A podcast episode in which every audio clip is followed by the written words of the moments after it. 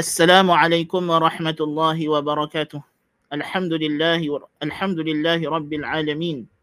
وبه نستعين والصلاة والسلام على خاتم الأنبياء والمرسلين نبينا محمد وعلى آله وصحبه أجمعين. أما بعد Para penonton yang dirahmati Allah Subhanahu wa taala, pada pagi ini kita menyambung bacaan kita dalam kitab Ad-Da' wa Dawa karangan Syekhul Islam Ibn Qayyim Al-Jauziyah rahimahullah taala. Kata beliau rahimahullah faslun ولما كانت مفسدة اللواط من أعظم المفاسد كانت عقوبته في الدنيا والآخرة min a'zamil uqubat. Taib.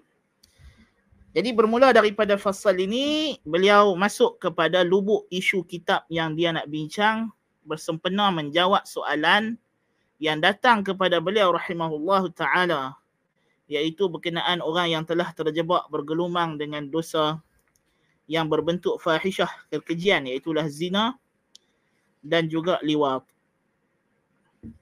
Dan dia telah bincangkan berkenaan dengan zina sebelum ini seperti yang telah kita baca sebelum ini dan pada kelas yang lepas ya dah pun mula masuk perbincangan berkenaan dengan uh, apa nama uh, liwat ya. Kemudian dia kata dan apabila disebabkan mafsadah kerosakan yang ditimbulkan oleh dosa jenayah liwat na'udzubillahi min zalik homoseksual adalah di antara kerosakan yang terbesar maka hukumannya di dunia dan akhirat juga di antara hukuman yang paling besar yang akan dikenakan kepada pelakunya. Wa qad ikhtalafa nasu dan manusia telah berbeza pandangan. Siapa manusia ni? Ulama. Ha, maksud manusia ni ulama. Yang ulama telah berbeza pandangan.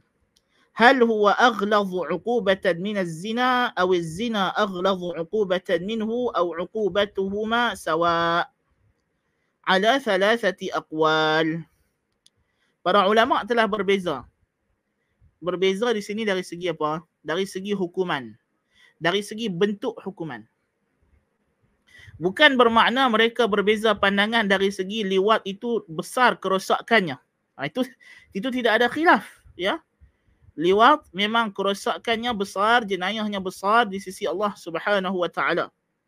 Tetapi dalam menetapkan hukuman dunia, ah hukuman dunia ini ada perbezaan pandangan dalam kalangan fuqaha.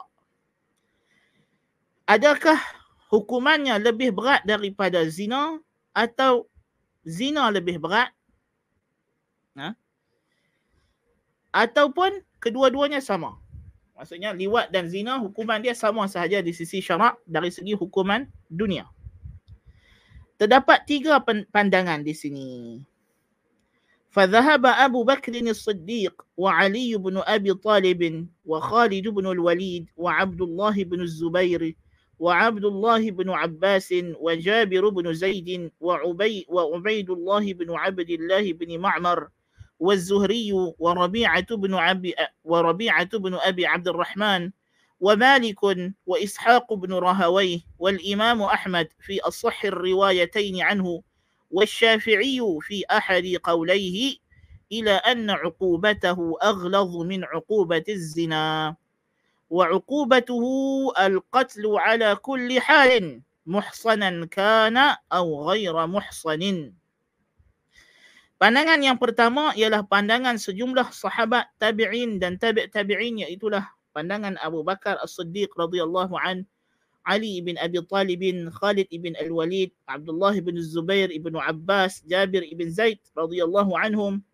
daripada kalangan tabi'in Ubaidullah ibn Abdullah ibn Ma'mar ya Az-Zuhri ya Rabi'ah ibn Abi Abdul Rahman Rabi'atul Ra'i guru Imam Malik dan Imam Malik sendiri dan Ishaq ibn Rahawai dan Imam Ahmad dalam riwayat yang paling sahih daripada beliau dalam dua riwayat Imam Ahmad ada dua riwayat berkenaan masalah ini dan riwayat yang paling sahih ialah yang pendapat-pendapat pertama ini dan Imam Asy-Syafi'i radhiyallahu an juga dalam salah satu daripada dua pandangan beliau mengatakan bahawa hukuman liwat lebih berat daripada hukuman zina. Di mana hukuman liwat adalah dihukum bunuh.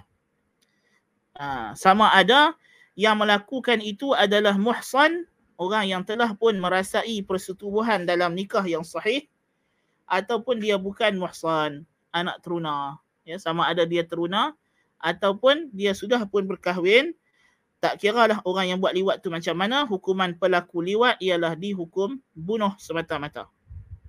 Ini pandangan pertama. Maka hukuman liwat lebih berat daripada hukuman zina. Kerana zina uh, yang dihukum bunuh ialah uh, zina muhsan. Orang yang telah merasai persetubuhan dalam nikah yang sahih.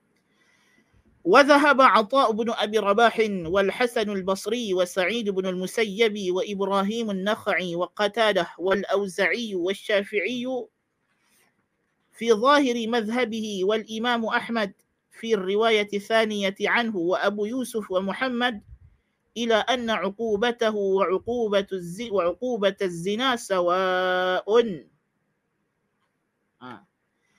Pandangan yang kedua ialah pandangan Atha ibn Abi Rabah dalam kalangan tabi'in, Al-Hasan al-Basri, Sa'id ibn al-Musayyab, ini semua ulama tabi'in besar, Ibrahim al-Nakhai, Qatadah, ini semua ulama tabi'in, Al-Auza'i, Imam Ahli Syam, Imam Syafi'i dalam zahir mazhabnya yang ini mu'tamad mazhab Syafi'i. Dan Imam Ahmad dalam riwayat yang kedua daripada beliau Qadhi Abu Yusuf dan Muhammad ibn Al-Hasan Syaibani daripada kalangan uh, sahabat Abi Hanifah pandangan mereka bahawa hukuman zina dan liwat adalah sama yakni kalau dia uh, pelaku liwat itu ialah muhsan dirjam di kalau tidak muhsan disebat ini adalah pandangan yang kedua yang merupakan pandangan yang mu'tamad dalam mazhab al-Imam Syafi'i radhiyallahu an dan juga sejumlah tabi'in. Wa al-Hakam. Al-Hakam di sini adalah anak murid kepada Ibrahim An-Nakhai min fuqaha al-Kufah. Al-Hakam ibn Utaybah. Wa Abu Hanifah ila anna uqubatahu duna uqubati az-zani wa huwa at-ta'zir wa hiya at-ta'zir. Mazhab Abi Hanifah ialah hukuman pelaku liwat ialah ta'zir dan ia adalah lebih rendah daripada hukuman pezina. Tapi ta'zir ni kita nak kata dia lebih rendah tak juga sebab ta'zir ni terpulang kepada hakim. Kan? So ikut hakim lah. Hakim rasa boleh bagi hukuman berat, dia bagi hukuman berat. Kalau hakim rasa nak bagi ringan, boleh ringan. Ha, so uh, ta'zir ni semata-mata kita nak kata dia hukuman yang rendah daripada hudud, tidak juga. Ya. Qalu mereka lianna ma'siyatan min al-ma'asi lam yuqaddir Allah wa rasuluhu fihi haddan muqaddaran fakana fihi at-ta'ziru ka'akli al-maytati wad-dami wa lahmi al-khinzir kerana ianya termasuk maksiat daripada maksiat-maksiat yang Allah dan Rasulnya tidak menetapkan padanya bentuk hukuman yang khusus had. Maka ianya balik kepada hukuman ta'zir. Kerana ta'zir ni apa yang bukan qisas, apa yang bukan hudud, maka ianya adalah ta'zir memandangkan di sisi Imam Abi Hanifah tidak sabit daripada beliau sebarang dalil berkenaan hukuman pelaku liwat secara nas. Qalu seperti juga seperti makan-makan bangkai, darah, makan daging khizir. Ha, ini semua uh, maksiat dan dosa. Ha, dan kalau orang yang makan benda-benda ni semua di, dihukum ta'zir. Dihukum ta'zir, dia tidak ada hukuman had kerana makan babi. Tapi kita ada hukuman had kerana minum arak. Tak. Jadi kalau orang makan babi terpulang kepada pemerintah, pulang kepada hakim, qadhi, apa hukuman yang dia nak bagi, nak sebat ke, nak penjara ke. Ya. Even kalau dia rasa boleh sampai ke tahap dah teruk sangat, makan babi tak henti, mungkin boleh sampai ke tahap dihukum bunuh pun boleh juga. Tak. Hukuman ta'zir ini mengikut kepada budi bicara hakim. Melihat kepada kadar kerosakan yang dibuat oleh orang tersebut. Macam orang uh, isak dadah ataupun pengedar dadah. Pengedar dadah tak? Pengedar dadah. Uh, kalau dah dia edar dadah jumlah yang begitu banyak yang mana kita kuat zan perbuatannya ini telah memudaratkan nyawa manusia uh, kita hukum dia bunuh. Eh, ta'zir. Nah. قالوا ولأنه وطء في محل لا يشتهيه الطباع بل ركبها الله تعالى على النفرة منه حتى الحيوان البهيم falam yakun fi haddun kawat'il himari wa ghairih dan kerana ianya adalah persetubuhan pada tempat yang tidak digemari oleh tabiat manusia. Ah, so, Fuqaha Al-Kufah Abu Hanifah melihat liwat ini seperti perbuatan zufilia. Perbuatan orang yang melakukan hubungan seksual dengan haiwan seperti misalnya. Di mana benda ini pada asalnya benda yang berlawanan dengan naluri syahwat yang sejahtera. Ya. Yeah? Maka sebab itulah ianya seperti mana uh, hukuman bagi orang yang melakukan persetubuhan dengan haiwan ialah ta'zir, maka demikian juga liwat adalah ta'zir di sisi fuqaha al-Kufah. قالوا ولأنه لا يسمى زانيا لغة ولا شرعا ولا عرفا فلا يدخل في النصوص الدالة على حد الزانيين dan di antara alasan fuqaha al-Kufah ialah kerana perbuatan liwat ini tidak dinamakan zina secara bahasa, tidak juga syarak, tidak juga secara uruf. Maka tidak termasuk dalam nas-nas yang menunjukkan hukuman zina. قالوا ولأن رأينا قواعد الشريعة أن المعصية إذا كان الوازع عنها طبعيا اكتفي بذلك الوازع من الحد وإذا كان في الطباع تقاضيها جعل فيها الحد بحسب اقتضاء الطباع لها ولهذا جعل الحد في الزنا والسرقة وشرب المسكر دون أكل الميتة والدم ولحم الخنزير ini balik kepada kaedah yang telah kita bincangkan yang telah Ibn Qayyim sebutkan sebelum ini bahawa syarak uh, kaedah syarak bahawa maksiat yang jikalau ada padanya kekangan naluri. Maksudnya dari segi tabiat sudah cukup untuk sebenarnya benda itu adalah jijik dan kotor pada tabiat manusia. Maka syarak bercukupan dengan uh, rasa jijik dan kotor itu daripada meletakkan hukuman yang khusus. Maknanya apa-apa dosa yang dosa itu tidak ada pendorong yang kuat daripada syahwat manusia. Maka syarak tidak akan letakkan hukuman yang khusus tetapi dia akan jadikan hukuman itu berbentuk ta'zir. Sebab itulah berbeza dengan dosa ataupun jenayah yang di ada faktor pendorong yang kuat daripada naluri manusia seperti zina, mencuri, minum arak. Ha, ini semua ada had kerana dia adalah dosa yang ada faktor yang kuat untuk manusia buat. Berbeza dengan makan bangkai, minum darah dan makan babi kerana benda ni semua kotor. Dari segi logik akal pun sebenarnya orang tak tak suka. Ha, jadi sebab itulah syarak bercukupan dengan apa nama fitrah ini dan tidak diletakkan padanya hukuman had yang khusus. Ini pandangan fuqaha al-Kufah. قالوا وطرد هذا أنه لا حد في وطء البهيمة ولا الميتة وقد جبل الله سبحانه الطباع على النفرة من وطء الرجل مثله أشد نفرة كما جبلها man yata'uhu bi استدعاء az-zina fa inna ad-da'iya fihi min al-janibain Dia kata berdasarkan qiyas at-tard yakni uh, eh, kalau kita contingent kita berterusan dengan kaedah ini kalau kita jadikan kaedah ini berterusan ya uh, jadi kita kata uh, uh, tidak ada hukuman had pada melakukan persetubuhan dengan haiwan dan juga orang mati nekrofilia. Kerana Allah Subhanahu wa taala telah menjadikan tabiat ha, tabiat yang sejahtera manusia berasa jijik dan keji daripada perbuatan lelaki menyetubuhi sejantina dengannya.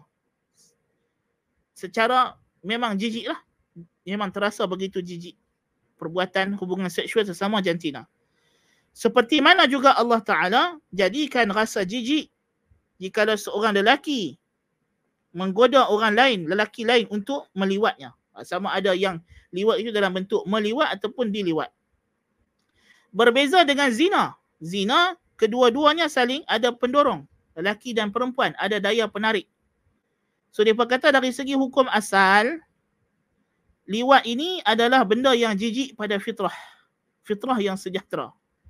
Sama juga seperti melakukan persetubuhan dengan haiwan ataupun persetubuhan dengan orang mati. Nas'alullah al-afiyah. قالوا ولأن أحد النوعين إذا استمتع بشكله لم يجب عليه الحد كما لو تساحقت المرأتان واستمتعت كل واحدة منهما بالأخرى. Ah.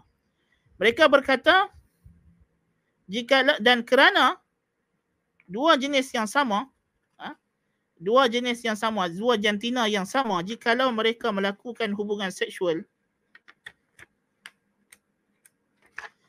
melakukan hubungan seksual tidak diwajibkan ke atas mereka had seperti jikalau hubungan dua orang wanita melakukan hubungan lesbian. Kerana lesbian, ulama boleh dikatakan hampir bersepakat bahawa ianya adalah ta'zir. Ta'zir. Ha, jadi dia kata seperti mana kalau dua orang wanita, na'udzubillah min zalik, melakukan hubungan lesbian, hukumannya adalah ta'zir, maka macam tu jugalah liwat hukumannya adalah ta'zir. Jadi ini adalah pandangan pendapat yang keberapa? Yang ketiga, pandangan fuqaha il-Hanafiyah. Abu Hanifah dan juga Al-Hakam, fuqaha il-Kufah. Bukan semua fuqaha Hanifah. Kerana Abu Yusuf dengan Muhammad ibn Al-Hasan Al-Syaibani mengambil pendapat yang kedua. Qala ashabul qawli al-awwal.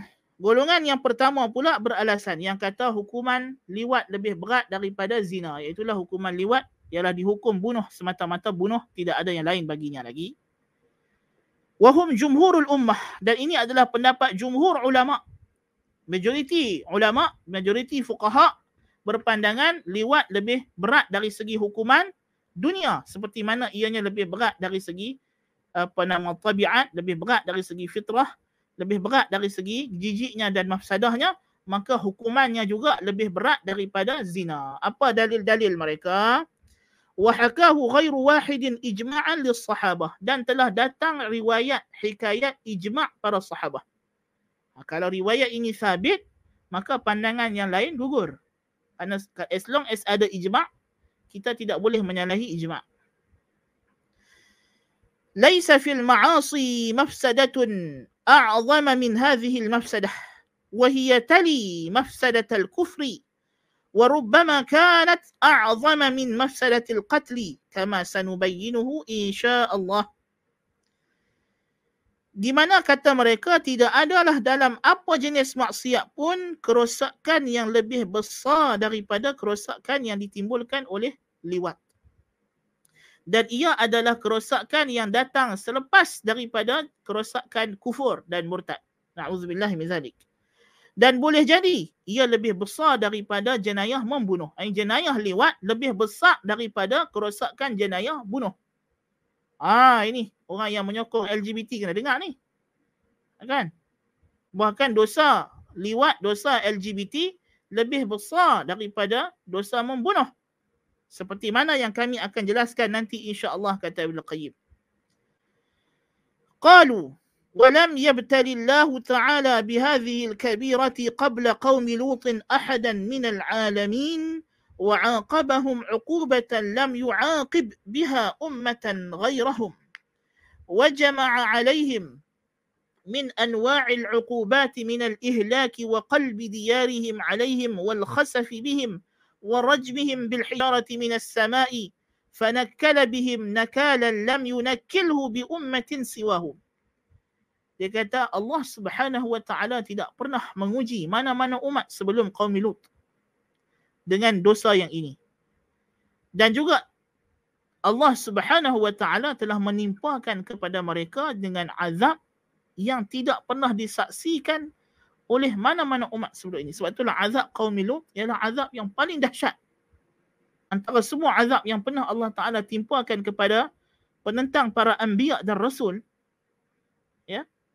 Azab kaum Nabi Lut adalah azab yang paling, paling, paling, paling, paling, paling, paling, paling dahsyat. Di macam mana dahsyat itu?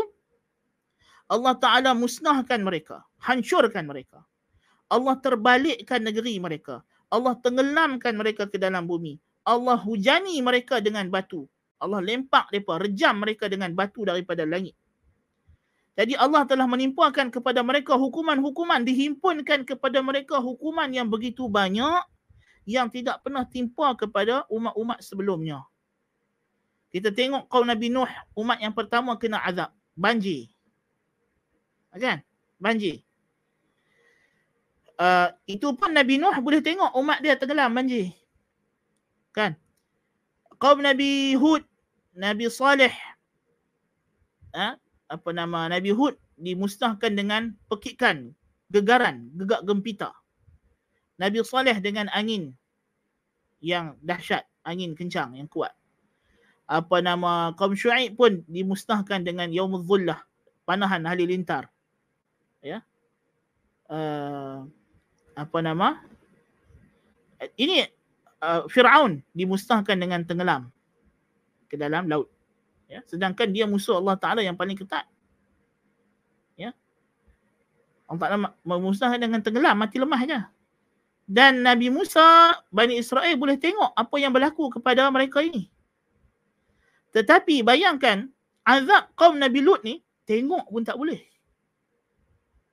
Malaikat pesan dekat kaum Nabi Lut. Eh, pesan dekat Nabi Lut alaihissalam. Kalau dah keluar nanti jangan kelih ke belakang. Kalau kelih kena. Allahu Akbar kabira. Ada hukuman Nabi teruk ni. Pandang pun mati. Subhanallah. Sebab tu isteri Nabi Lut, dia bukan buat apa, dia kelih balik belakang. Dia tengok. Bila dia tengok, dia kena sekali. Tengok pun mati. Tak. Jadi dia adalah azab yang sangat dahsyat ya. وذلك لعظم مفسدة هذه الجريمة التي تكاد الأرض تميد من جوانبها إذا عملت عليها وتهرب الملائكة إلى أقطار السماوات والأرض إذا شاهدوها خشية نزول العذاب على أهلها فيصيبهم معهم وتعج الأرض إلى ربها تبارك وتعالى وتكاد الجبال تزول عن أماكنها Ini adalah dikerana disebabkan dahsyatnya mafsadah jenayah ini. Sehingga kan hampir saja bumi itu bergelojak dari segala segi. Bumi di sini adalah daratan. Ha, di antara benda yang kita kena faham bila disebut kalimah al-ard. Al-ard dalam Al-Quran, dalam lisan para ulama, dalam hadis digunakan untuk merujuk kepada lawan kepada al-bahr, laut. Jadi al-ardu ialah darat. Wa tahrubul malaikah dan para malaikat lari ke segenap penjuru langit dan bumi apabila mereka melihat menyaksikan ada dosa ini dilakukan. Kerana takut turunnya turunnya azab kepada pelakunya lalu mereka terkena sama. Dan bumi ha, mengadu kepada Allah tabaraka wa taala. Ha, memekik meraung-raung kepada Allah kerana dosa yang begini dahsyat dilakukan di atasnya. Dan hampir sahaja gunung ganang itu ha, tercabut daripada tempatnya na'udzubillah min zalik wa qatlul maf'ul bihi khairun lahu min wat'ihi fa innahu idza wati'ahu ar-rajulu qatalahu qatlan la turja al-hayatu ma'ah بخلاف قتله فإنه مظلوم شهيد وربما ينتفع به في آخرته dan orang yang kena liwat, yang diliwat ini, kalaulah dia dibunuh, itu lebih baik daripada dia diliwat. Kerana jika dia diliwat oleh lelaki yang lain, lelaki tersebut hakikatnya telah membunuh dia dengan satu pembunuhan yang tidak mungkin dia akan hidup lagi selepas itu. Disebabkan dia telah di diperlakukan sebegitu rupa, dijadikan bahan pemuas seksual sesama jantinanya, na'udzubillahi min zalik. Lelaki ini dah hilang maruah kelakiannya dia sudah hilang dia punya uh, ma'ul wa, ma'ul wajh ayat muka dia dah tak ada na'udzubillah min zalik berbeza dengan jika orang itu kena bunuh secara zalim orang yang kena bunuh secara zalim dia dizalimi dan mati syahid syahid akhirat dan boleh jadi itu memberi manfaat di akhirat dosa-dosanya diampunkan oleh Allah Taala kerana dia mati dibunuh secara zalim. Nah. Qalu والدليل على هذا أن الله سبحانه جعل حد القاتل إلى خيرة الولي إن شاء قتل وإن شاء عفا وحتم قتل اللوطي حدا كما أجمع عليه أصحاب رسول الله صلى الله عليه وسلم ودلت عليه سنة رسول الله صلى الله عليه وسلم الصحيحة الصريحة التي لا معارض لها بل عليها عمل أصحابه وخلفائه الراشدين. Dan dalil perkara ini kata mereka adalah Allah Subhanahu wa taala menjadikan had orang yang membunuh, hukuman orang yang membunuh terserah kepada keluarga terdekat orang yang dibunuh. Kalau mereka nak bunuh balas, mereka bunuh balas. Kalau mereka tak nak bunuh balas, mereka boleh tukar dengan dia ataupun maafkan. Berbeza dengan pelaku liwat. Di mana syarak telah meletakkan had bunuh semata-mata bunuh. Seperti mana telah berlaku ijma' para sahabat Rasulullah sallallahu alaihi wasallam dan ditunjukkan oleh sunnah Rasulullah sallallahu alaihi wasallam yang sahihah, yang sahih, yang jelas, yang tidak ada sesuatu pun yang melawannya bahkan telah diamalkan oleh para sahabat baginda dan khulafa rasyidin. Jadi golongan pertama ni kata kami sebenarnya ada dalil. Kami ada hadis yang sahih sabit di sisi kami dan telah diamalkan oleh para sahabat khulafa rasyidin bahawa orang yang melakukan liwat ini hukumannya adalah bunuh semata-mata bunuh tidak ada lain melainkan dibunuh. وقد ثبت عن خالد بن الوليد أنه وجد في بعض ضواحي العرب رجلا ينكح كما تنكح المرأة. فكتب إلى أبي بكر الصديق فاستشار أبو بكر الصحابة رضي الله عنهم فكان علي بن أبي طالب أشدهم قولا فيه. قال ما فعل هذا إلا أمة من الأمم واحدة وقد علمتم ما فعل الله بها. أرى أن يحرق بالنار. فكتب أبو بكر إلى خالد فحرقه dan telah sabit daripada Khalid bin Al-Walid bahawa dia dapati di sebahagian perkampungan Arab ketika ekspedisi jihad dia ada ada lelaki yang dinikahi seperti dinikahi wanita. Ha, dia dijadikan apa nama bahan liwat. Nauzubillah min zalik. Lalu dia menulis surat kepada Abu Bakar As-Siddiq radhiyallahu an minta pandangan apakah hukuman yang patut dikenakan kepada mereka. Lalu Abu Bakar pun bermesyuarat dengan para sahabat radhiyallahu anhum. Lalu Ali bin Abi Talib adalah yang paling keras fatwanya. Dia kata tidak ada yang buat perkara ini melainkan satu umat sahaja. Dan kamu semua telah tahu apa hukuman yang Allah dah bagi kepada mereka. Aku berpandangan hendaklah dia ini dibakar dengan api, kata Ali. Lalu Abu Bakar bersetuju dengan pandangan tersebut dan dia perintahkan Khalid ibn Al-Walid untuk membakar pelaku liwat tadi dengan api. Ini satu riwayat daripada sahabat. Poin dia di sini, Abu Bakar mesyuarat dengan semua sahabat dan mereka semua setuju hukumannya bunuh. Cuma mereka tak dapat tentukan cara bunuh. Dan Ali memberikan cara bunuh yang paling dahsyat itu dah dibakar dengan api. وقال عبد الله بن عباس رضي الله عنهما yunzaru a'la bina'in fil qaryah fayurma al-lutiy minhu munkabba thumma yutba'u bil hijarah Pendapat fatwa Ibnu Abbas radhiyallahu anhu pula dia kata kalau orang yang buat liwat ini kita cari apakah bangunan yang paling tinggi dalam perkampungan tersebut yang kita nak hukum dia tu. Lalu hendaklah dilontarkan pelaku liwat itu secara terbalik kepala ke bawah, kaki ke atas. Dilempak ke bawah kemudian diikuti dengan dilempak dengan batu. Direjam dengan batu. So dia kata cara nak bunuh orang liwat ni macam mana? Kita bawa dia naik bangunan tinggi. Kemudian kita lempak dia bagi jatuh sembah muka dulu. Kemudian masa dia nak jatuh tu kita baling dia dengan batu. Ya sampai dia mampu wa akhadha Abdullah bin Abbas radhiyallahu anhuma hadha al-hadd min uqubati Allah lil-lutiyyah qaum Lut.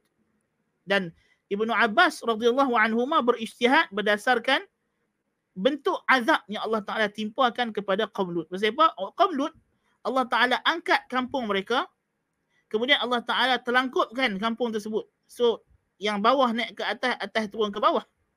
Kemudian Allah Taala turunkan batu daripada langit dan dan timpa mereka. Setiap batu itu sudah pun bertanda kena setiap seorang. Ada. Ha, jadi inilah Ibnu Abbas kata macam itulah cara kita nak bunuh orang yang buat liwat. وابن عباس هو الذي روى عن النبي صلى الله عليه وسلم من وجدتموه يعمل عمل قوم لوط قوم لوط فاقتلوا الفاعل والمفعول به dan Ibnu Abbas radhiyallahu anhu malah yang meriwayatkan daripada Nabi sallallahu alaihi wasallam sabda baginda barang siapa yang kamu dapati dia melakukan amalan kaum Lut maka bunuhlah yang membuat dan yang dibuat. Rawahu Ahlus Sunan. Diriwayatkan oleh Ahlus Sunan Abu Dawud, Tirmizi, Ibnu Majah, uh, Imam Ahmad. Wa sahahahu Ibnu Hibban wa ghairuhu dan Ibnu Hibban telah mensahihkannya dan lain-lain juga. Wahtajjal Imam Ahmad bihadzal hadis dan Imam Ahmad berhujjah dengan hadis ini maknanya hadis ini sabit di sisi dia wa isnaduhu ala syartil Bukhari dan kata Ibn Al-Qayyim hadis ini sanadnya bertepatan dengan syarat Al-Bukhari maksudnya sama standard dengan sahih Al-Bukhari walaupun Bukhari tak riwayatkan dalam sahihnya qalu wa thabata anhu annahu qala la'ana Allah man 'amila 'amala qaumi Lut. La'ana Allah man 'amila 'amala qaumi Lut. La'ana Allah man 'amila 'amala qaumi Lut dan telah sabit daripada Ibnu Abbas radhiyallahu anhu juga bahawasanya Nabi sallallahu alaihi wasallam bersabda Allah melaknat orang yang melakukan amalan kaum Lut. Tiga kali Nabi ulang. Riwayat Imam Ahmad dan An-Nasai dalam Sunan Kubra, Abu Ya'la dan Ibnu Hibban dan Al-Hakim. Walam taji'u anhu la'natu zani fi hadith wahid. Sedangkan tidak datang satu hadis pun yang melaknat pelaku zina. Allahu Akbar.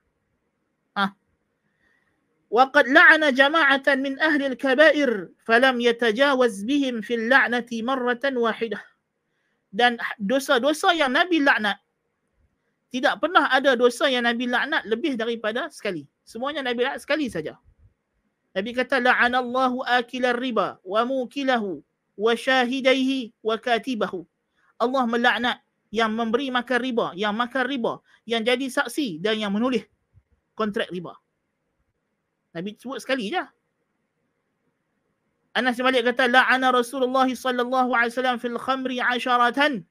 Nabi melaknat dalam arak itu sepuluh golongan. Yang minum, yang bawa yang perah, yang tanggung, yang jual, yang beli, yang makan harganya. Tapi Nabi laknat sekali saja. Ha? Nabi kata, La'anallahu man zabaha li ghairillah. Laknat Allah atas orang yang menyembelih untuk selain Allah. La'anallahu man la'ana walidaih. Allah melaknat orang yang melaknat ibu ayahnya. La'anallahu man ghayyara manar manar al-ard. Allah melaknat orang yang mengubah batu sempadan tanda tanah. Jadi Nabi laknat sekali sekali sekali. Tapi kata Ibn Qayyim wa karrara la'na al-lutiyyati fa akkadahu thalatha marrat. Adapun laknat kepada pelaku liwat Nabi ulang tiga kali. Ah tu dia. Allahu akbar kabira. وأطبق أصحاب رسول الله صلى الله عليه وسلم على قتله لم يختلف فيه منهم رجلان وإنما اختلفت أقوالهم في صفة قتله فظن بعض الناس أن ذلك اختلاف منهم في قتله فحكاها مسألة نزاع بين الصحابة وهي بينهم مسألة إجماع لا مسألة نزاع dan para sahabat Rasulullah sallallahu alaihi wasallam telah bersepakat bahawa orang yang melakukan liwat ini dihukum bunuh. Tidak ada perbezaan pandangan dalam kalangan mereka. Tidak ada khilaf dari segi orang yang melakukan liwat dihukum bunuh. Cuma yang berlaku perbezaan pandangan daripada kalangan sahabat ialah cara bunuh tersebut. Bagaimana caranya? Maka disebabkan itu ada sebahagian orang sebagian ulama dia menyangka ini adalah khilaf pada hukum asal. Tidak. Ibn Qayyim kata sebenarnya berlaku sangkaan yang salah dalam meriwayatkan pandangan para sahabat dalam masalah ini. Sebenarnya para sahabat tidak khilaf pada hukum asal iaitu dibunuh. Yang khilaf ialah cara bunuh. Ya, yang khilaf ialah cara bunuh. Maka kalau demikian, ya, maka ianya masalah ijma' bukan masalah khilaf telah berlaku ijma' sahabah bahawa pelaku liwat dihukum bunuh. Semata-mata bunuh, tidak ada yang lain melainkan dibunuh. Tetapi cara bunuh itu berbeza balik kepada ijtihad Ha, apa nama orang yang nak hukum bunuh. Lalu sebagian fuqaha dia dia faham daripada riwayat itu seolah macam ada khilaf daripada kalangan sahabat sedangkan dia salah. قالوا ومن تأمل قوله سبحانه ولا تقربوا الزنا إنه كان فاحشة وساء سبيلا وقوله في اللواط أتأتون الفاحشة ما سبقكم بها من أحد من العالمين tabayyana lahu tafawutu ma bainahuma Barang siapa kata golongan yang pertama lagi ni semua hujah-hujah dalil golongan yang pertama yang kata orang yang buat liwat kena dibunuh, dihukum bunuh semata-mata bunuh, tidak ada hukuman padanya melainkan dibunuh. Barang siapa yang perhati dan faham betul-betul firman Allah Taala dalam suratul Isra ayat 32 berkaitan dengan jenayah zina.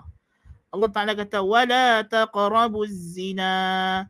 Janganlah kamu menghampiri zina kana fahishatan wa sa'a sabila sesungguhnya zina itu adalah fahishah keji dan jalan yang buruk dosa liwat Allah sebut dalam surah al-a'raf ayat 80 atatuna al-fahishata ma sabaqakum biha min ahadin minal alamin apakah kamu melakukan satu kekejian yang tidak pernah dilakukan sesiapa pun sebelum kamu daripada alam ini akan nampaklah kalau kita perhati dua ayat ini kita akan jumpa satu perbezaan. Apa perbezaan dia?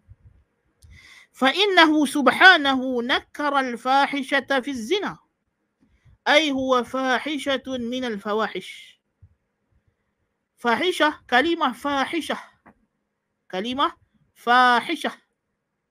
Ya dalam ayat 32 surah Isra kalau kita tengok betul-betul dia datang dalam bentuk nakirah. Nakirah bukannya ma'rifah. Sedangkan fahishah dalam dosa liwat ayat Al-A'raf ayat 80 ia adalah makrifah.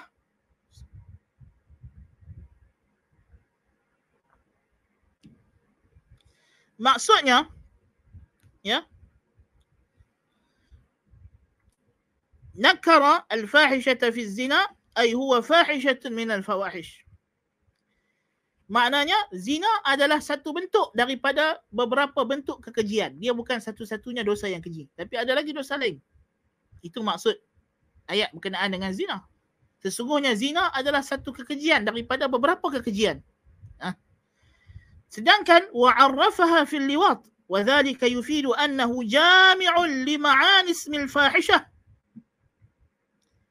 Dan Allah Ta'ala mentarifkan ada al-ta'rif pada kalimah fahishah berkenaan dengan liwat yang menunjukkan alif lam lil istighraq menunjukkan bahawa liwat terhimpun padanya segala kekejian. Adakah kamu melakukan kekejian yang paling keji? Itu maksud saya. Kamu melakukan segala kekejian yang tidak pernah dilakukan oleh mana-mana orang sebelum kamu dalam dalam alam ini. Ini kemuncak kekejian. Kama taqulu Zaidun ar-rajul wa ni'ma ar-rajulu Zaid. Ha? Seperti mana kita kata Zaid lah lelaki. Zaidun ar-rajul. Ini dialah yang terhimpun padanya ciri-ciri kelakian yang sempurna. Dan sebaik-baik lelaki ialah Zaid. Berbeza kalau kita sebut Zaidun rajul. Zaid seorang lelaki. Tapi banyak lagi orang lain yang macam dia. Tapi kalau Zaidun rajul, dia lah anak jantan yang sebenar. Ha, dia seorang-seorang dia. Ha. Kan? Jadi, itu beza. Ay atatuna al-khaslata allati istaqarra fuhshuha 'inda kulli ahad فهي لظهور فحشها وكماله غنية عن ذكرها بحيث لا ينصرف الاسم إلى غيرها. Dan lebih dahsyat lagi, yakni makna ayat ini kata Ibn Qayyim, adakah kamu melakukan satu perbuatan yang telah diketahui semua orang bahawa ianya keji? Sehingga Allah tak payah sebut lagi kalimah liwat. Zina, Allah kata, la taqrabu zina. Innahu kana fahishatan. Wasa'a sabila. Ya? Sedangkan liwat, Allah tak sebut nama liwat dah. Allah gunakan fahishah tu sudah cukup. Kerana bila sebut al-fahishah, semua orang akan terbayang ini. Na'udzubillah min zalik. Disebabkan ia terlalu jelas kejinya dan sempurna kekejian padanya, tidak perlu lagi disebutkan namanya. Di mana bila disebut sahaja al-fahishah, teruslah ianya merangkumi apa jenayah lewat tersebut. وهذا نظير قول فرعون لموسى وفعلت فعلتك التي فعلت أي الفعلة الشنعاء الظاهرة al-ma'lumah li kulli ahad. Ini seumpama Firaun kata dekat Nabi Musa dan kau buat apa yang kau buat tu. Macam kita nak beli orang lah. Dan benda tu orang semua dah tahu dia ni memang orang yang buat satu jenayah, satu dosa, satu kesalahan yang maklum. Yang semua orang dah tak suka dengan dia. Hmm, siapa lagi? Mamat tu lah dia buat kerja tu. Ha, kan? Awak dia tu kenapa awak boleh main tangkap? Hmm, apa lagi? Macam biasa buat kerja dia. Ha? Kata. Ha, maknanya satu kampung tu dah tahu dah perangai buruk dia. Tak payah cerita dah apa dia buat. Tak ada lah. Kalau dalam kampung ni, dia tu, apa lagi? Ha, tu lah kerja dia. Pecah rumah, masuk rumah orang ke, sadadah ke. Kan? Ha, maksudnya, benda tu dah diketahui. Sehingga tak perlu lagi diceritakan. Allahu Akbar kabir. ثم أكد سبحانه بيان فحشها بأنها لم يعملها أحد من العالمين قبلهم فقال ما سبقكم بها من أحد من العالمين Kemudian Allah menegaskan, mengukuhkan lagi, menjelaskan kekejiannya bahawa kejian yang di, kekejian ini tidak pernah dilakukan oleh sesiapa pun sebelum mereka daripada penduduk alam ini. Dengan firmannya, ma sabaqakum, tidak ada yang mendahului kamu dengan melakukan kekejian ini seorang pun daripada alam ini.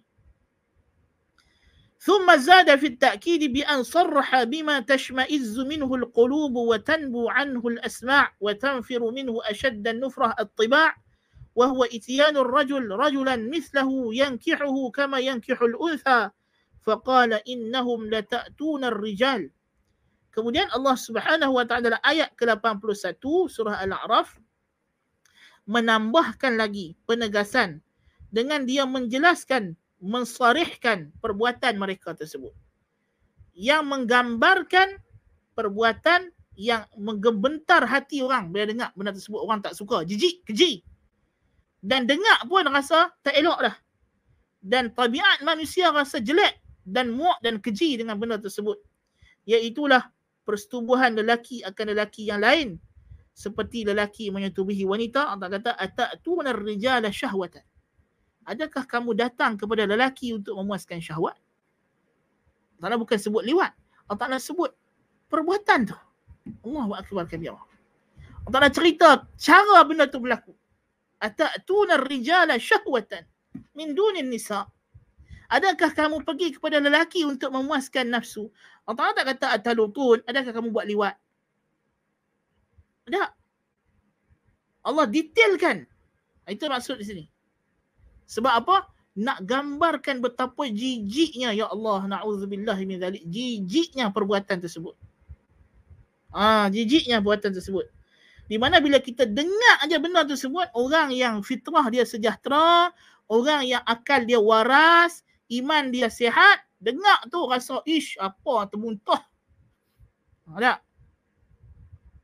Ha, inilah yang kita kata perasaan iman tu.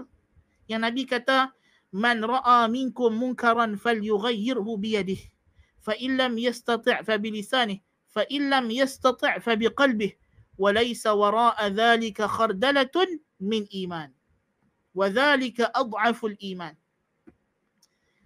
Last sekali ialah membenci mungkar dengan hati.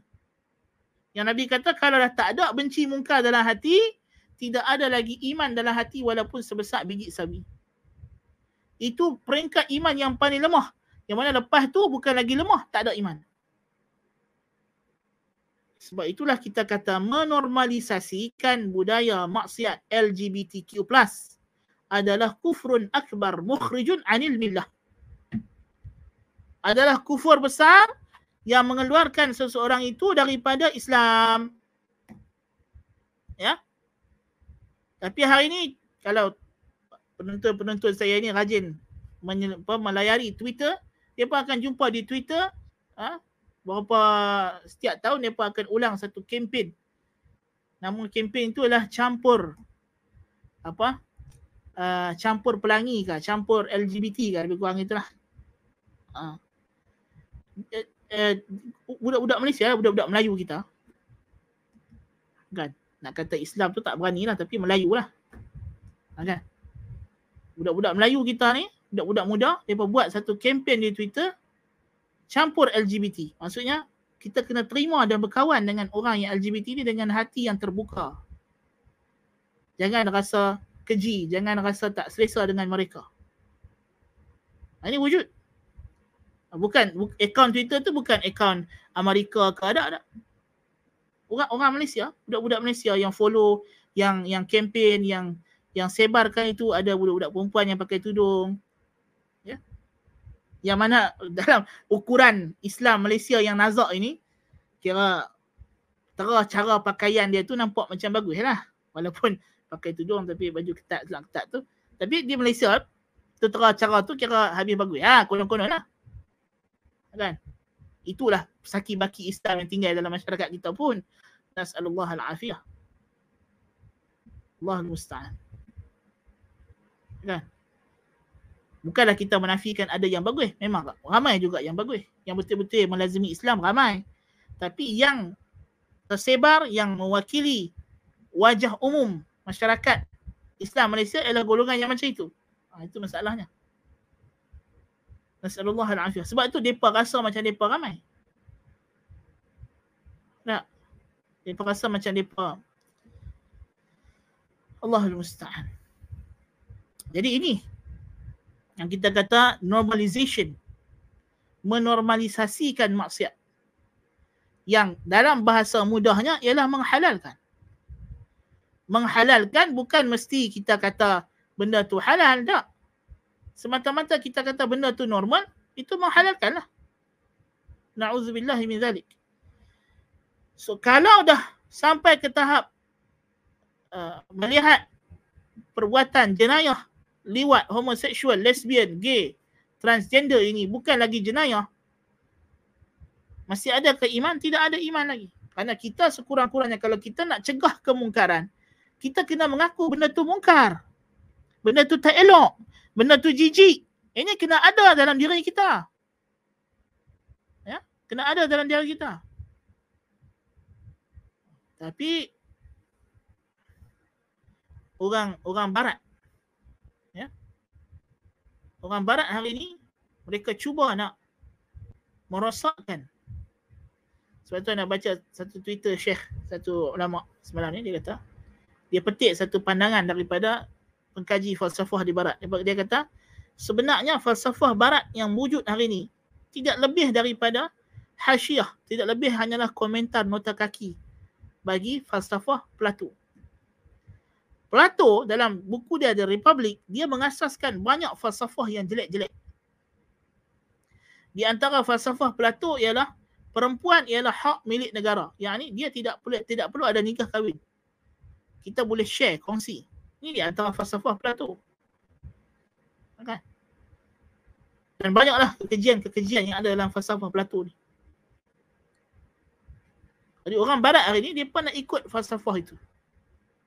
Dan pun nak menyebarkan kepada kita. Nas'alullah al-afwa wal-afiyah. Ya? Jadi inilah di antara perkara yang kita kena bimbang dan risau. Maknanya bukan kita risau kepada golongan yang terjebak.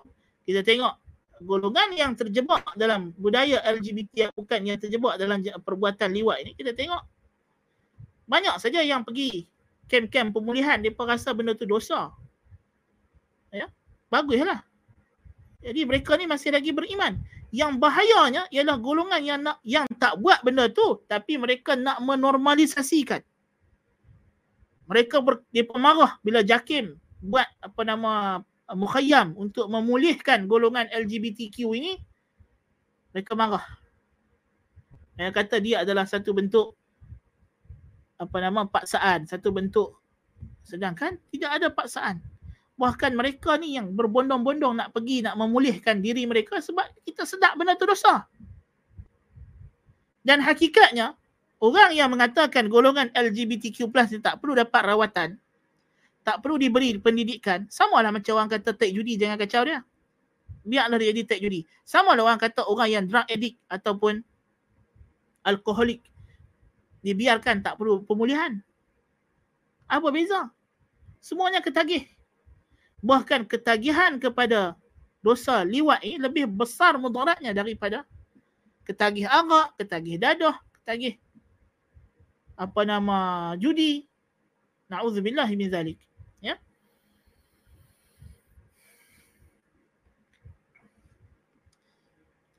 Tapi kita macam kita sebutlah di barat hari ni lebih lebih dahsyat lagi. Depa sampai ke tahap bagi mereka dosa ni bukan pilihan manusia, dia hanyalah genetik. Nauzubillah min zalik. Dan ini adalah perkara yang sangat-sangat mengarut. Ya. Dan telah di uh, dakwaan yang mengatakan kononnya liwat ini adalah genetik telah pun terbuktinya palsu. Ha? tidak ada. Tidak ada, ya. Dan kalaupun ala takdir lah kalau dia berkata kononnya memang ada dalam DNA code itu ada kecenderungan kepada lelaki sesama jantina sekalipun walaupun dah terbuktinya palsu. Ia hanya dakwaan kosong saja. Pseudo science. Kalaupun sungguh ada genetik semata-mata benda tu wujud dalam kita itu bukan alasan untuk kita buat. Berapa banyak penyakit adalah bersifat genetik. So kalau begitu, buat apa kita nak kempen orang jangan ambil gula berlebihan, jangan makan garam berlebihan. Genetik. Kan kalau dah mak dia, pak dia, tok wan dia ada kenciman eh, hmm, serah sudahlah. Dah jalan genetik kau memang dah ada kenciman eh. What's the point? As long as you say it's a genetic apa nama genetik punya penyakit, Buat apa susah-susah payah duk pergi cari rawatan, perubatan? Ha. ha. Kan? Kalau ikut falsafah ataupun logik apa nama logical fallacy yang dipakai oleh golongan penyokong LGBTQ ini, kita jangan halang mereka daripada buat jenayah mereka itu kerana benda tu dah tersemat dalam genetik.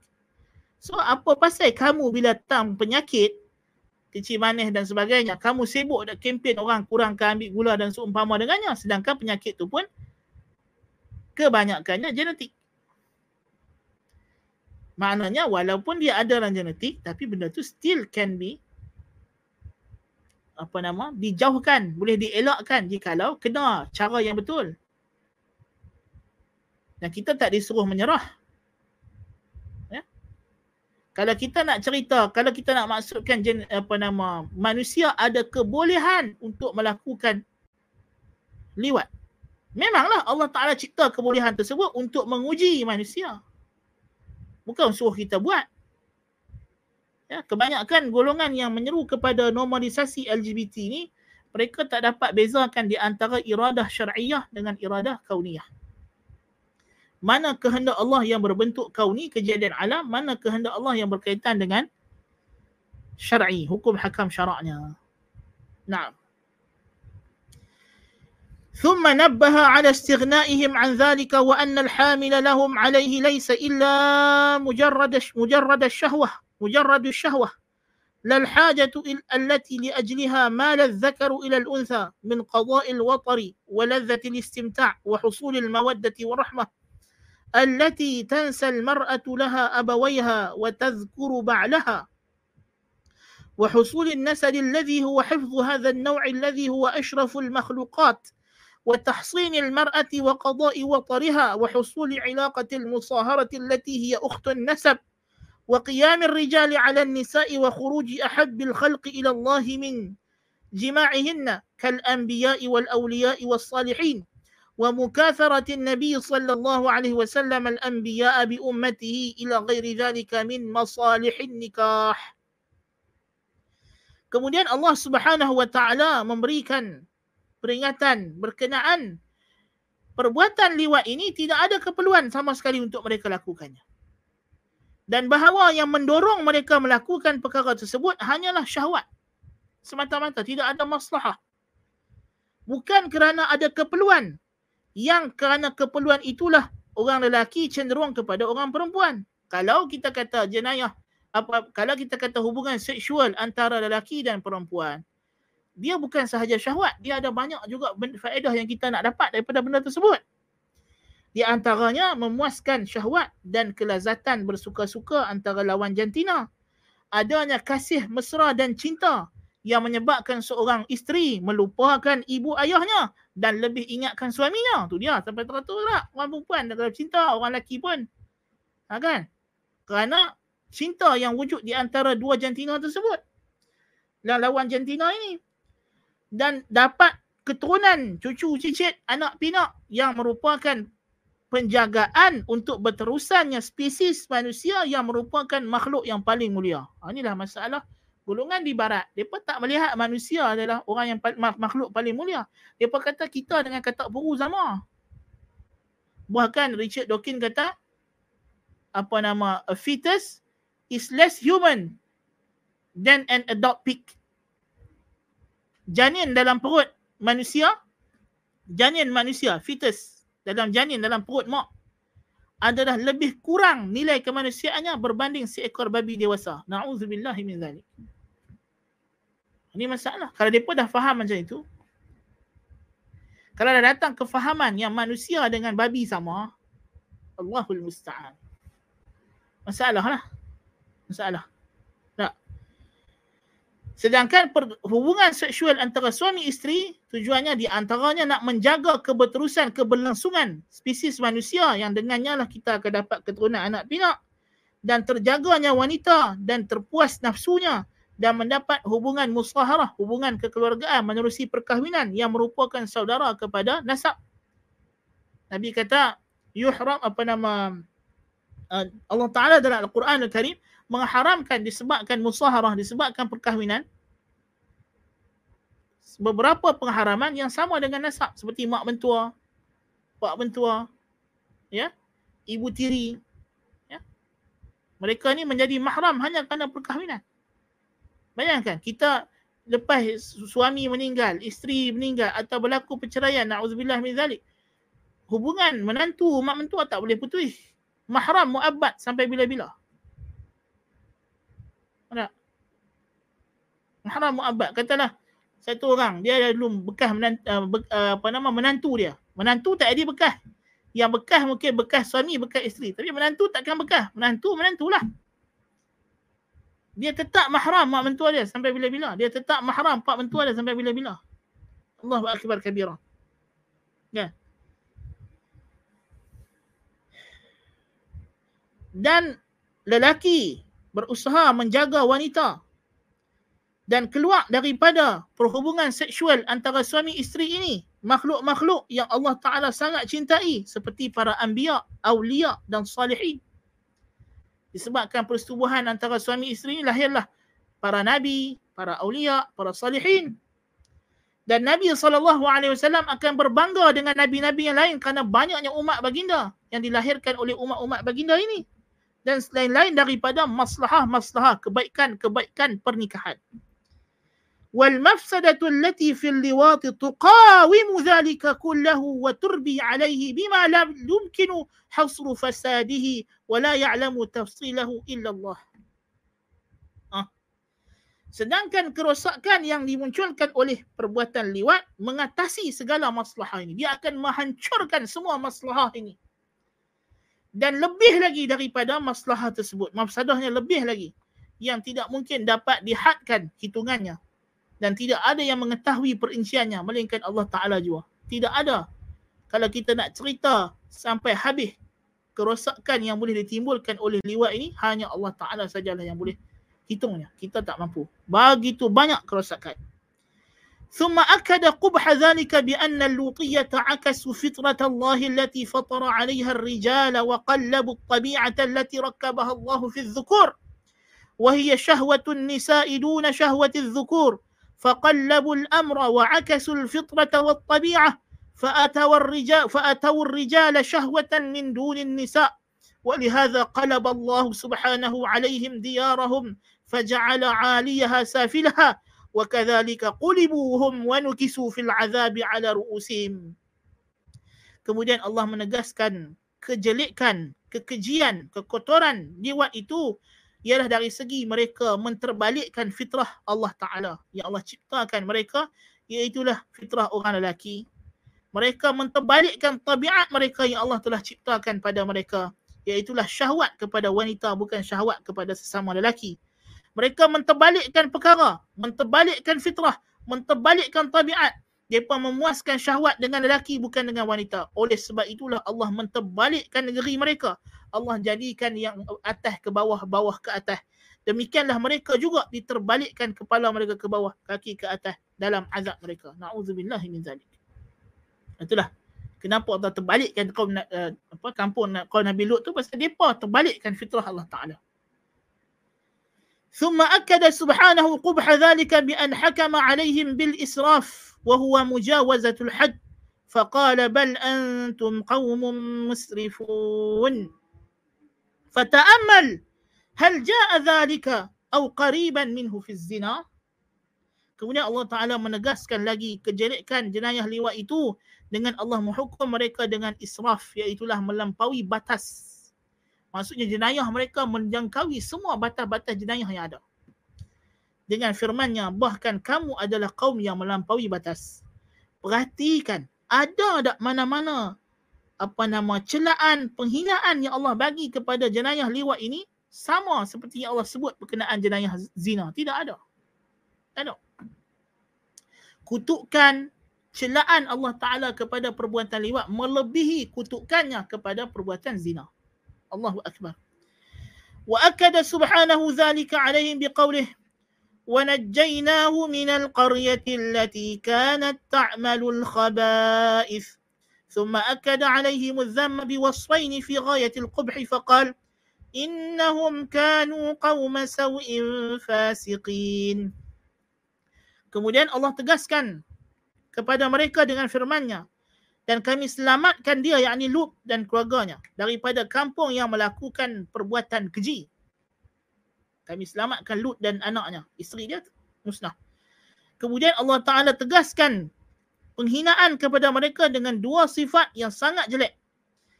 Iaitulah firman Allah, Innahum kanu qawma saw'in. Mereka itu adalah kaum yang jijik. Fasiqin, lagi derhaka. Kaum su' dan jijik, jijik dan derhaka. Allahu Akbar. وسماهم مفسدين في قول نبيهم رب انصرني على القوم المفسدين Allah namakan mereka sebagai golongan yang melakukan kerosakan mufsidin. Dalam firman Allah yang menceritakan doa Nabi Lut, wahai Tuhanku, bantulah aku, menangkanlah aku mengatasi golongan yang melakukan kerosakan ini.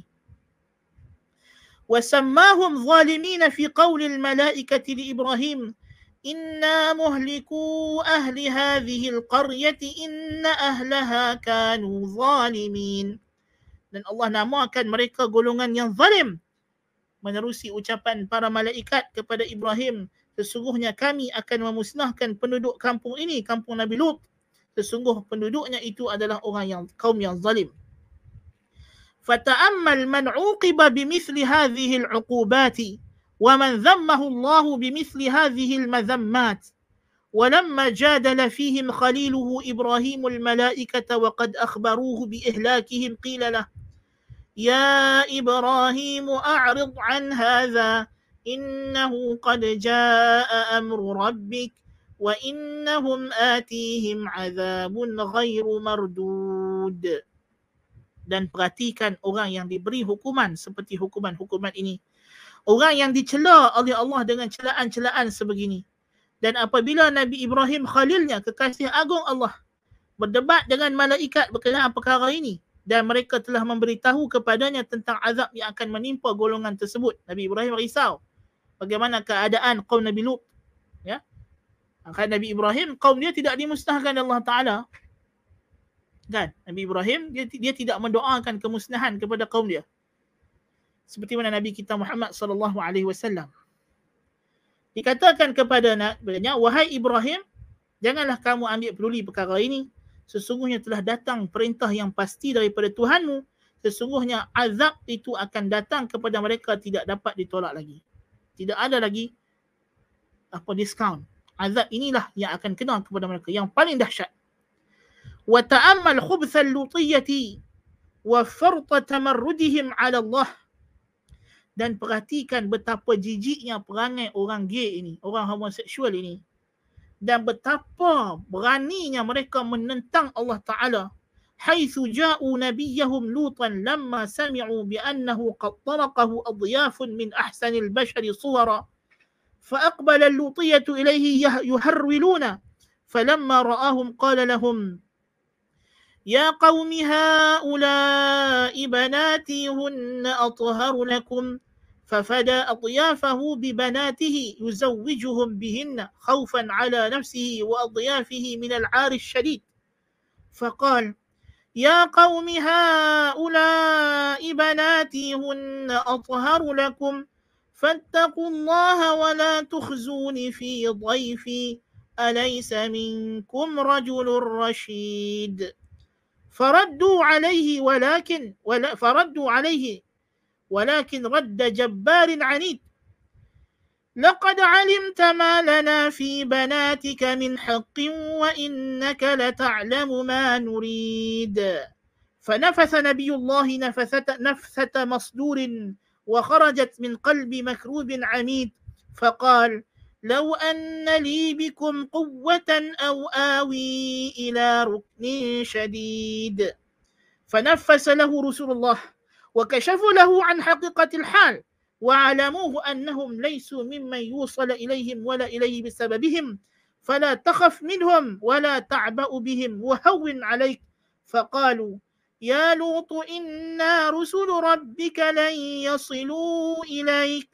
وبشروا بما جاءوا به من الوعد له ولقومه من الوعيد المصيب. فقالوا فأسر بأهلك بقطع من الليل ولا يلتفت منكم أحد إلا امرأتك. إنه مصيبها ما أصابهم. إن موعدهم الصبح. فاستبطأ نبي الله موعد هلاكهم وقال أريد أعجل من هذا. فقالت الملائكة أليس الصبح بقريب الله أكبر الله أكبر Perhatikan betapa jelek dan kejinya perangai kaum Lut yang melakukan liwat ini, golongan liwat ini. Bagaimana mereka begitu berani menentang Allah Ta'ala. Di mana mereka datang kepada Nabi mereka Lut alaihissalam. Bila mereka mendengar telah datang kepada rumahnya itu tetamu yang sangat elok rupawan. Ha, jadi bila malaikat mai rumah Nabi Lut dalam bentuk lelaki yang sangat tampan. Jadi isteri dia lah yang pihabak isteri Nabi Lut. So isteri Nabi Lut ni sama macam geng yang duk campur kempen duk campur pelangi, campur LGBT ni lah. Dia tak buat benda tersebut tapi dia menormalisasikan benda tersebut. Ha, tu dia. Nauzubillah min zalik. Depa datang. Bila depa dengar tu, datanglah geng-geng liwat ini berlari-lari anak. Tu dia, punyalah. Nauzubillah min zalik. Punyalah. Ish, nak kata macam mana? Na'udzubillah min zalik. Bila mereka melihat, bila uh, bila Nabi Lut AS melihat datang kaum dia, kaum dia ini dan dah tahu dah mereka ni perangai kotor. Kan? Nabi Lut sampai sanggup kata, Ha'ula ibanati hunna atharu lakum. Dia sanggup, dia kata kalau hampa dah ketagih sangat. Ni, anak perempuan aku dah. Bukan Nabi Lut nak bagi sungguh anak dia. Tapi Nabi Lut kata ni kalau hampa dah ketagih sangat. Mai aku nak bagi kahwin anak aku dengan hampa. Ha, mai anak aku perempuan dua, dua orang dua ada punya lama dalam ni. Hampa sikit tak pandang, tak kelih. Punya cantik anak aku. Hak perempuan. Hampa tak pernah main serbu rumah aku. Manusia jenis apa hampa ni? Alaysa minkum rajulur rashid. Tak ada ke orang yang berakal waras dalam kalangan hampa ni? Nabi Lut tanya dia apa? Ya?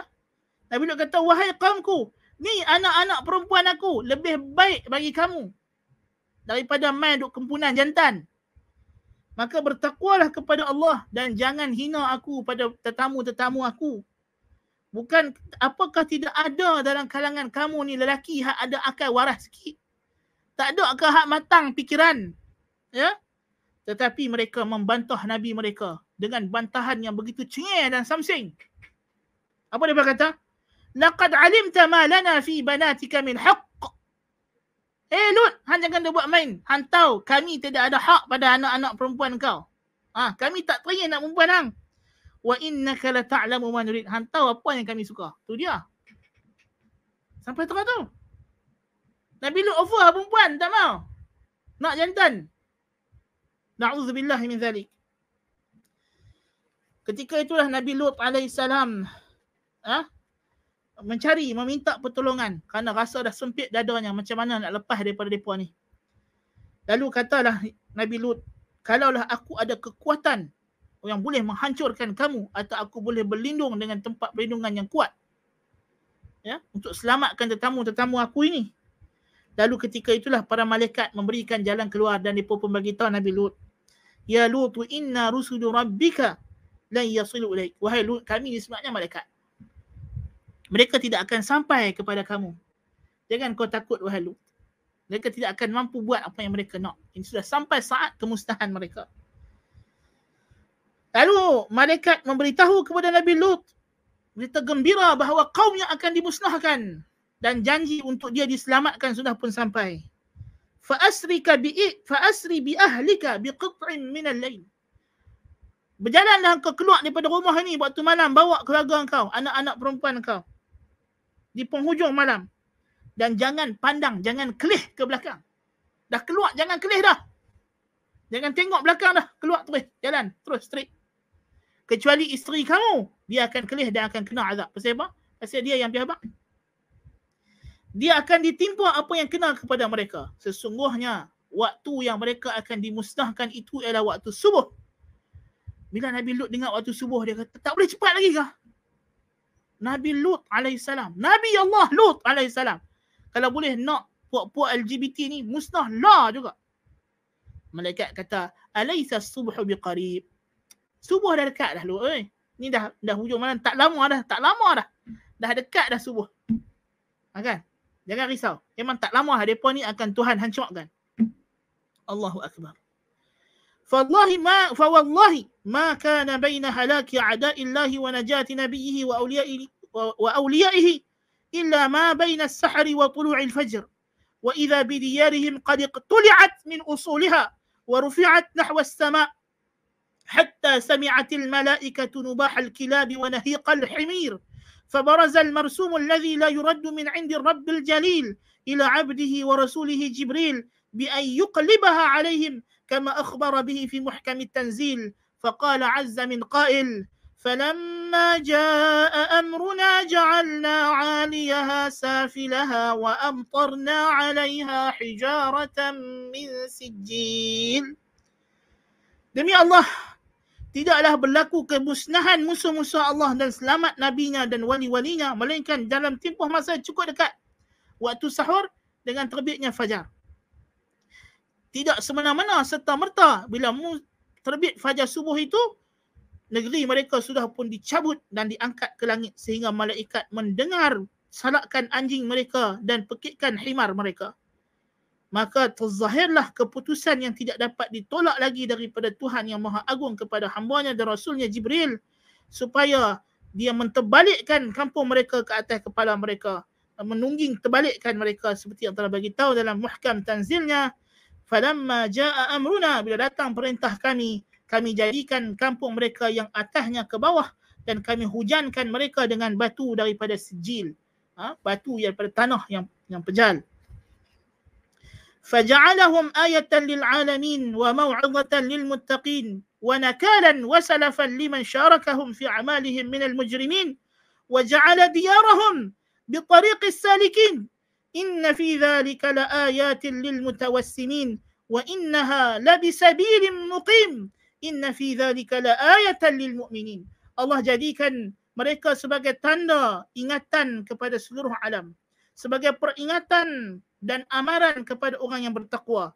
Dan sebagai hukuman dan peringatan bagi sesiapa juga yang menyertai mereka dalam amalan mereka daripada golongan penjenayah penjenayah liwat dan Allah jadikan negeri mereka itu negeri yang dilalui oleh orang yang lalu dalam tak hanya orang putih pekat bondong-bondong pi apa? Lak mati. Naudzubillah min zalik.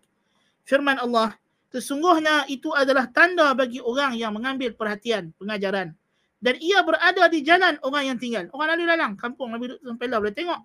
Sesungguhnya pada perkara tersebut terdapat tanda yang jelas bagi orang yang beriman.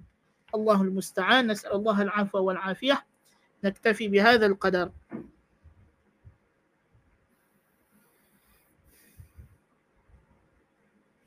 Ada soalan tak? ta'zir dan tahzir. Ta'zir ialah hukuman. Tahzir ialah memberi amaran. Tahzir ni maksudnya kita suruh orang jauh. Adapun ta'zir ialah hukuman di mahkamah kena kepada orang yang buat salah. Assalamualaikum warahmatullahi transgender saja.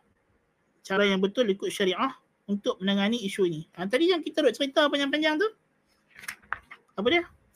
Itulah cara dia. Ha, kan? Kita duk baca daripada muka surat satu kitab tu sampai dah muka surat 403 ni. Itulah dia. Nah.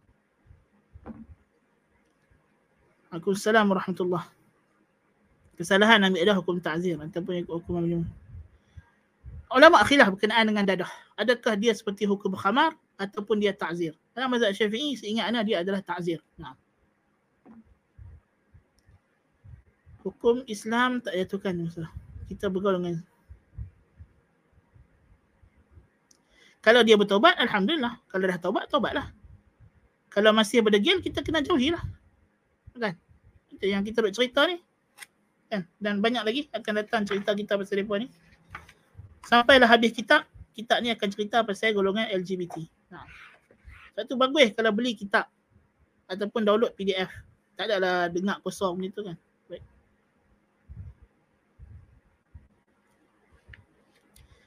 Assalamualaikum warahmatullahi Hukuman liwat rakaman video. Rakaman video ni dia bukan bukti.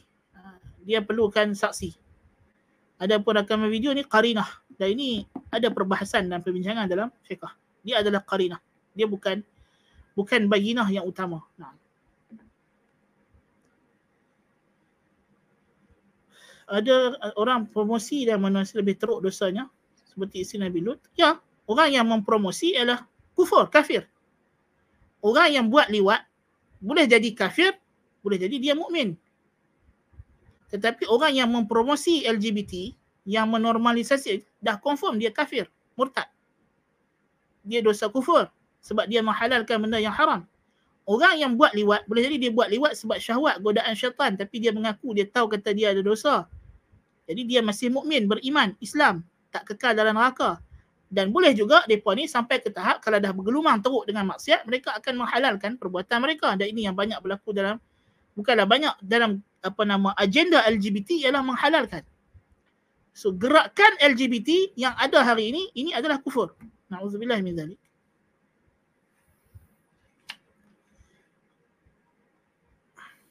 Adakah benar isteri Nabi Lut diangkat ke langit dan dihempar? Wallahu a'lam. Wallahu a'lam. Tapi dia kena azab. Dengan dia melihat itu dia telah diazab oleh Allah Taala. Naam. Sallallahu Nabi Muhammad wa ala alihi wa sahbihi wa baraka wa sallam. Subhanakallahumma bihamdika asyhadu an la ilaha illa anta astaghfiruka wa atubu ilaik. Wassalamualaikum warahmatullahi wabarakatuh.